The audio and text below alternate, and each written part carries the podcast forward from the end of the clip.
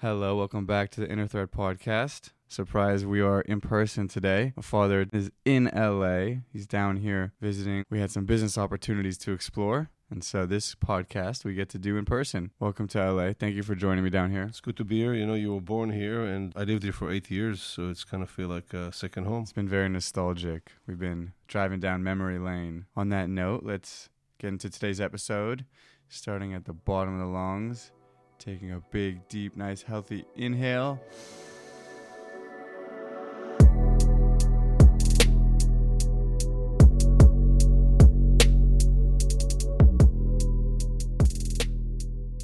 Today's episode, kind of more on a serious tone, wanted to talk about what happened in Texas this week with the school shooting. I know you mentioned you wanted to talk about it, so I'll turn the mic over to you. Many of you know, I'm sure most of you know, that there was a terrible school shooting in Texas, a small town, very quiet small town in Texas that ended up with 19 dead children and two teachers. And this is not the first time, as we know. Sandy Hook happened several years ago, and really, we only hear about huge massacres when they're that big, but there are hundreds of those a month all over the U.S. I believe it's 300 people a month that get killed from gun violence in the United States. So people talk about it. A lot of my clients wanted to to talk about it as well. So I know it's it's it needs to be discussed. And I formed a certain opinion about guns in the U.S. and shooting in the U.S. and I would like to share it. I it may be controversial, but I need to say my piece and. I want to share it. Yeah, I mean, you were in war too, so I feel like you come from Israel, which is a very unique country when it comes to guns. And in my childhood, that's where I saw the most guns. There's eh, soldiers with guns everywhere, all over the place. Yeah, that's right. I, I did come from a, I would say, a violent part of the world. I didn't really think about it this way when I grew up, and that's kind of what I'm trying to say here. It's like when things become a normality, you start accepting them as this is how it is, and this is kind of what's happening in the U.S. now. It's just another shooting nothing's going to change. People upset for a week or two, and nothing's going to change. It becomes like the normal life, the baseline. In Israel, the the baseline was also a lot of violence and guns, and it's something that I um, I grew up with. And when I left Israel, I could see it from the outside and realize that it was very unhealthy and very traumatizing. That's not the baseline. The baseline in the United States was very different from me, and when you grew up here, it, it was very different for you. But what I want to talk about is how is it that a young person, I think that kid was about 16 or 17, maybe 18, I can remember, that was shooting in Texas. But young, young, young person is taking a gun and walking into a school.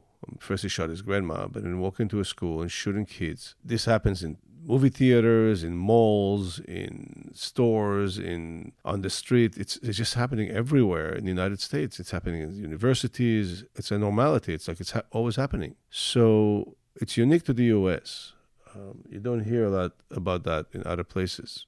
I don't hear much of it in Europe. I don't hear much of it in other countries. It maybe happens, but it's very, very, very rare. So, first, the availability of guns in this country is huge 300 million guns or something in circulation here, or something like that. So, there's more guns than people. So, it's very available. But why do people do it? It's the craziest thing. You, you, you take lives of another human. And my feelings are that we are a broken society here in the United States. We are lonely, we are isolated. Many people are lonely and isolated. They don't have an outlet, they don't have a human connection that's healthy, and they have this pain that make them pick up a gun, do something radical, because in my mind it's a it's a scream for attention, scream for wrongdoing, there's something that happens to people that they just need to express, and this is the way they express it. And there's such a disconnect on a human basis here sometimes that this is the outlet. And I really feel like it's a social issue that has to do with disconnection, isolation, and it has to do with the way people live in the United States in broken societies. There's a lot of places where people are disconnected from families, disconnected from the the core of the family.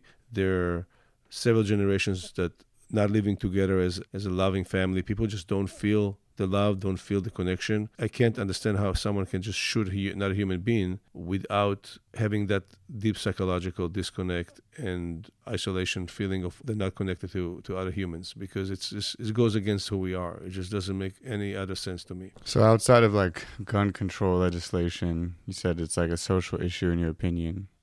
What are some ways that you think we could change? I mean, it almost sounds like there's obviously legislation and stuff, but grassroots like the change even needs to be grassroots like in our communities and stuff. This is really a good point because going going to gun control it's going to help because you know how much how much damage can you do with a knife right? It's probably going to help but i don't think we're dealing with the core problem. I always thought about okay the issue is not having a lot of guns the issue is why people do it. So having a lot of guns is is creating high numbers of victims, but people still are very angry and they want to hurt someone. So that same person can take a car or a knife or to do other things. So maybe there there be less people hurt.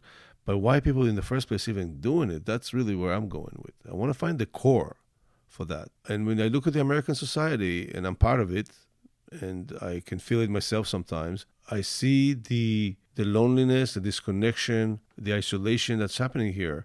It's it's very very strong, and a lot of people grow up without feeling love ever or strong connection ever.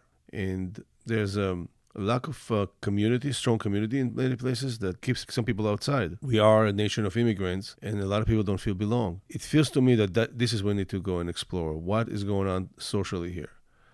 I think that the biggest outcry that all those shootings are telling me is that people feel disconnected and isolated. And we need to look at that. We need to look at what is wrong here in the United States that people feel like that. I've been lucky to travel and see so many other cultures in my life, and I think there's this fabric of community in other cultures where you can still kind of feel like outcasted and alone by yourself, but other cultures seem to have this like safety net almost. Like the community is still there for you even if you feel alone. And there's friends and family and support around you and they see when you need support when you don't see it. Like they can pull you out of it. It almost feels like in america and society now here that fabric's just not there. Like when you're alone there's really no safety net. You're out completely isolated and then people end up in these like very dark places on their own. And even moving down to Los Angeles a few months ago like I could feel it was the most isolated and alone I've ever felt. And I for the first time in my life could really relate to what people reference when they talk about that like that dark alone place. And it's not it's not fun. It's not comfortable. And I imagine that if you're there your whole life and you've never you know I got lucky and was raised by a family that loved and supported me. And so even moving down here by myself like I felt alone but I still had that family to fall back on. I was imagining if if I never had that if that was the story of my life and it really opened my perspective to what's going on with other people how distant you can grow from society. Like you can really start to outcast yourself. You know I lived in Los Angeles uh, for 8 years in the 80s and early 90s and it's a huge huge city. When I was here I think it was 12 million people I think it's going towards 20 now. It, it, it's huge, Los Angeles. And you hardly know your neighbors. In some neighborhoods, I don't want to say it as a blanket statement. I'm sure that there's some neighbors that get along and some great neighborhoods in the Los Angeles that people know each other. But, you know, a large part of the population here is very much alone. And this is where all the dreams are getting created, right? This is the Hollywood place. So a lot of people come here for that from all over the place. But I, I noticed in, the, in Los Angeles, for example, that many people were not from here. They came from other parts of the world. And it's a very typical thing in the United States. You born somewhere, you go to school somewhere, maybe you maybe you staying where the university is or you're just going to get a job somewhere on the other side of the country. So it's very typical here to be born in Chicago, end up in Los Angeles, born in Los Angeles, move to Indiana. What I'm trying to say, and I actually want to go towards more of a solution conversation, is that the tribe is very broken in the United States. There is no tribe and in other countries you know, we go visit and you know i go back to israel i go to europe you know you go to scandinavia a lot i go to mexico. I notice how the tribe is alive and well and the tribe keeps you connected and keeps you not isolated and accept you for who you are. And it's just a healthy way of living. And if you think about it for hundreds of thousands of years humans lived in tribes. And in our dna we need to feel connected to 50, 60 people around us to feel safe and to feel ourselves and to feel connected and belong and not isolated. Human beings cannot survive by themselves in nature. If we go back 100,000 years, one human being in nature, naked, is not going to last long. A, a, pack of wolves will take him down, uh, you know, a few days later, right? What made humanity great is their ability to connect and cooperate and, and, and move together and plan. So 50 people can hunt a mammoth because we're so sophisticated and we have ability to connect and then we can eat for about a month and so forth. So it's in our survival, it's in our DNA, and it's kind of something that we have to have. It's not a, an option. We need to have a tribe around us. And I feel like in the US, the tribe is broken. First of all, there's a lot of immigrants here. This country is built on immigrants. We also came in, and in, in some weird way, we broke tribes. When we came here, we actually blew, blew, blew away the tribes that were living here, and there's some sort of a energy about that. We did something to, to, to break the tribes, and it was the story of the America, the North America success was the lone guy on a hill, John Wayne with guns on a horse, going to the sunset. You know, it's like this always like the the strong individual that that makes it on his own, the American dream, the one guy, the self-made guy that made it on his own, and that's that's that's what we always praised. And I would claim that this is wrong. It's not. It's it's not healthy. It's it's shown to be that this uh, guy that by himself built himself a farm and a ranch and, and lived alone in, the prairie with, with just his own family is isolated disconnected. And in the old days, they would live in a small village and, and small church, and people would actually gather more. But as the cities came became the big thing, we lost ourselves. We lost our connection. This country is a lot about business and commerce. So you go to where the career takes you, right? You go to where the money takes you and you go get your career there. Not enough is said about community. So for you that listening to this, I want to tell you that I talk to people a lot about their community, and it's the one thing that's missing everywhere. Almost, it's almost a thread that goes through every single conversation. Is people do not have enough community. They do not have enough support. They don't have enough friends around them. They move from somewhere else usually. They are busy with their career, and there's just not enough community here. And I would claim that this is the solution: is inclusiveness, community, connection, dropping the barriers, dropping the wall. It doesn't matter where people are from all people want the same thing. Everybody want to be loved. Everybody want to express themselves and show who the, the true colors are. And it's about acceptance. And if we can accept more and be living more as a community around us, and it's really, it starts with us, the neighbors around us, everybody we come in touch with, can we create some sort of a close knit community? I am quite certain that these violent crimes will disappear slowly from our society. Someone that feels love, feels connected, feels like he has an importance in other people's life, they don't take a gun and shoot people. It just doesn't make sense to me. My message is wherever you are, and I know it's not easy, but you need to put a lot of effort into cultivating community, finding the friends that you feel belong with, creating the family outside of your family, and make it a very important priority in your life. It's not a priority enough. It feels like it's not a priority enough, and it needs to be. It needs to be just like earning money and surviving and take care of your body and take care of your soul. Community's got to be a very important priority in your life. You got to put a lot of effort into it. It's not just going to happen. I always say community is like a plant. You have to water it regularly. You have to take care of it. Otherwise, it's going to die. So if you think about it this way, please please water your community. Please take care of it. Please make that plant grow and thrive because you need it and you're going to feel very unhealthy without it. Yeah, and people around you need it too. What you're saying resonates so heavily with me and where I'm at right now because I'm literally like having to work for community. Like it's, you know, starting over in LA, I have friends in different cities and stuff like that, but it's really like what you said is true. If I don't actively push for it, then I'm going to be alone and and so being down here I'm like I get it. It's work. I'm literally putting in my calendar, like, go meet these people, and I'm showing up as authentic as I can, like, trusting that if they don't like me, then it's okay. But, like, showing them who I am so that they know who I am, so that they know what I need, and they, they can get to know the real Sean and support the real version of me. But it's like I'm realizing the older I get, too, it's not just going out at night and partying. It's like having dinners, like having intimate conversations. And yeah, sometimes I'm tired and I don't want to do it, but I know that it's like watering a plant. If you don't water the plant, it's going to shrivel up and die. And it's so essential. Like, I, I feel the rejuvenation when I'm with people that really see me and feel me. And, even when I'm with new people and just like we're social animals like you said. We need to socialize. It's how we survive. I like how you talked about we used to survive in nature by being social and banding together.